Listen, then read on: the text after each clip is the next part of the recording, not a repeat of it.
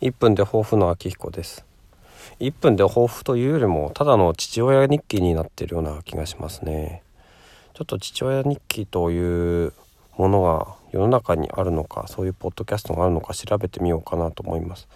まあ子育て日記とかね、そういう子育てに関するものっていうのはなかなか結構あるとは思うんですけどね、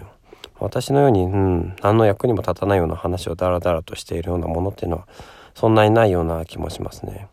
まあ、風邪で声がだいぶ